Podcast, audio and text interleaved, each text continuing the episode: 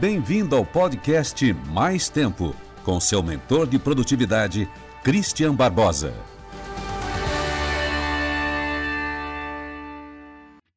Você tem muito e-mail para responder? Está se sentindo perdido no meio de tantas mensagens? Eu sou o Christian Barbosa, sou um especialista em produtividade há mais de uma década.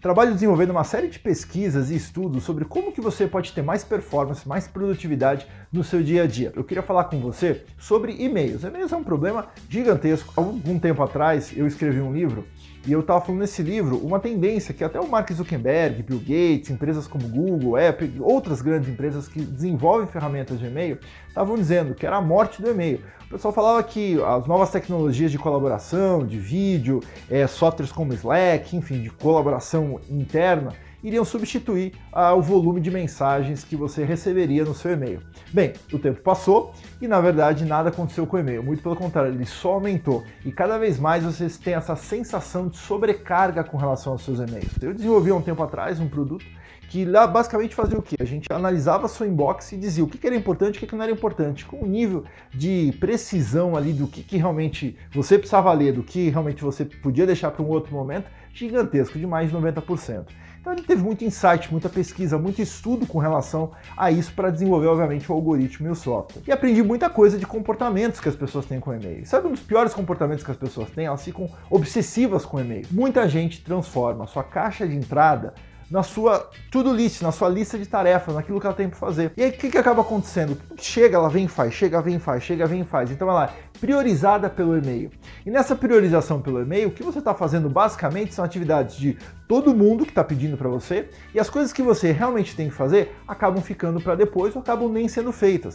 Então é simplesmente uma noção de você parar e entender a diferença entre você ser uma pessoa extremamente responsiva no seu e-mail e você ser realmente produtiva no seu dia. Quem é responsivo demais acaba fazendo muito o que os outros esperam que você faça e pouco aquilo que você tem que fazer de verdade. E aí dá aquela sensação no final do dia que que putz, o tempo passou rápido demais, eu fiz um monte de coisa e não fiz nada. O que é verdade. Você se sente acabado, você parece que carregou um piano nas costas e muitas vezes o que você fez foi colocar o seu tempo, a sua atenção, o seu foco nas coisas que não deveriam ter sido feitas, ou pelo menos naquele momento especificamente do seu dia. Como que a gente muda isso? Então, a primeira coisa é a seguinte, você tem que entender que o teu dia tem que ter um planejamento. Já falei em outros vídeos aqui no canal como planejar, dá uma procurada lá para você aprender um pouco mais sobre isso. Então, quando você chega no seu dia, já tem um planejamento prévio daquelas coisas mais importantes que devem ser feitas, até aquelas outras coisas que não são tão importantes assim, mas te obrigaram a fazer e você tem que fazer, não tem jeito, é o que eu chamo de circunstancial. Muito bem, com relação a isso, o que, que você deveria fazer? Reserva um período do teu dia para focar nas duas, três, quatro, cinco tarefas realmente importantes que você deve fazer.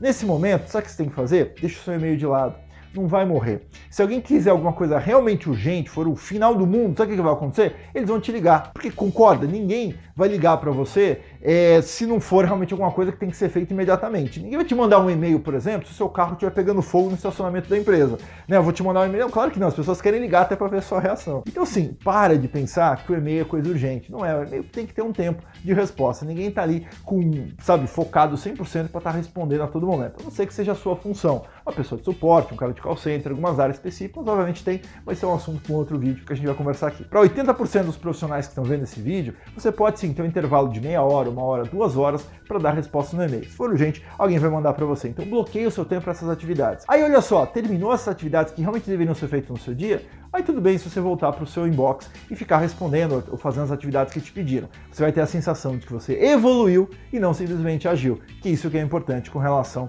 ao seu dia a dia. Ah, Christian, mas eu não consigo reservar um tempo do meu dia para fazer três, quatro tarefas. Não dá, eu sou muito louco, eu, o mundo tá chegando nas minhas costas, não tem noção. Se você é assim, não deveria ser. Porque todo mundo consegue planejar, priorizar e conseguir estabelecer uma rotina melhor. Todo mundo. Mas se você for o cara que, ah, não dá para fazer, então eu vou te dar uma dica. Faz o seguinte, pega o seu e-mail e veja os e-mails e responda os e-mails no intervalo de tarefas. Então, olha só, você pegou uma planilha para fazer. Foca na planilha. Aí o que aconteceu? Terminou a planilha. Aí você abre o seu e-mail e vai focar no seu e-mail. E aí usa uns 15, 20, 30 minutos ali vendo seu e-mail, depois foca na próxima atividade. Se você vê o seu e-mail nos intervalos das tarefas, já vai ajudar bastante você a fazer mais coisas importantes e reduzir o seu tempo com as coisas circunstanciais que chegam no seu e-mail. Então olha só, cuidado, se você tem toque, Sabe aquelas pessoas que têm toque, que são neuróticas? A minha mulher, às vezes com limpeza em casa, eu digo que ela tem toque, porque realmente ela gosta de tudo organizadinho, certinho e tal. As pessoas me olham e falam, não, o cara é de produtividade e tal, o armário dele deve ser organizado por cor, as cuecas devem ser por tonalidade e tal, não é nada disso. Eu realmente eu tenho um padrão de organização legal, mas não sou neurótico não. Caramba, minha mulher, ela gosta, ela chega às vezes à noite e fala assim, olha, é, essa cozinha tem que estar tá assim, ó, sem nada em cima da mesa. Isso é um tipo de toque. Eu sempre brinco isso com ela, mas tudo bem, ela não vai admitir. Se você tem toque com relação ao seu e-mail, que você quer ver, por exemplo, ah, eu quero ver a inbox zero.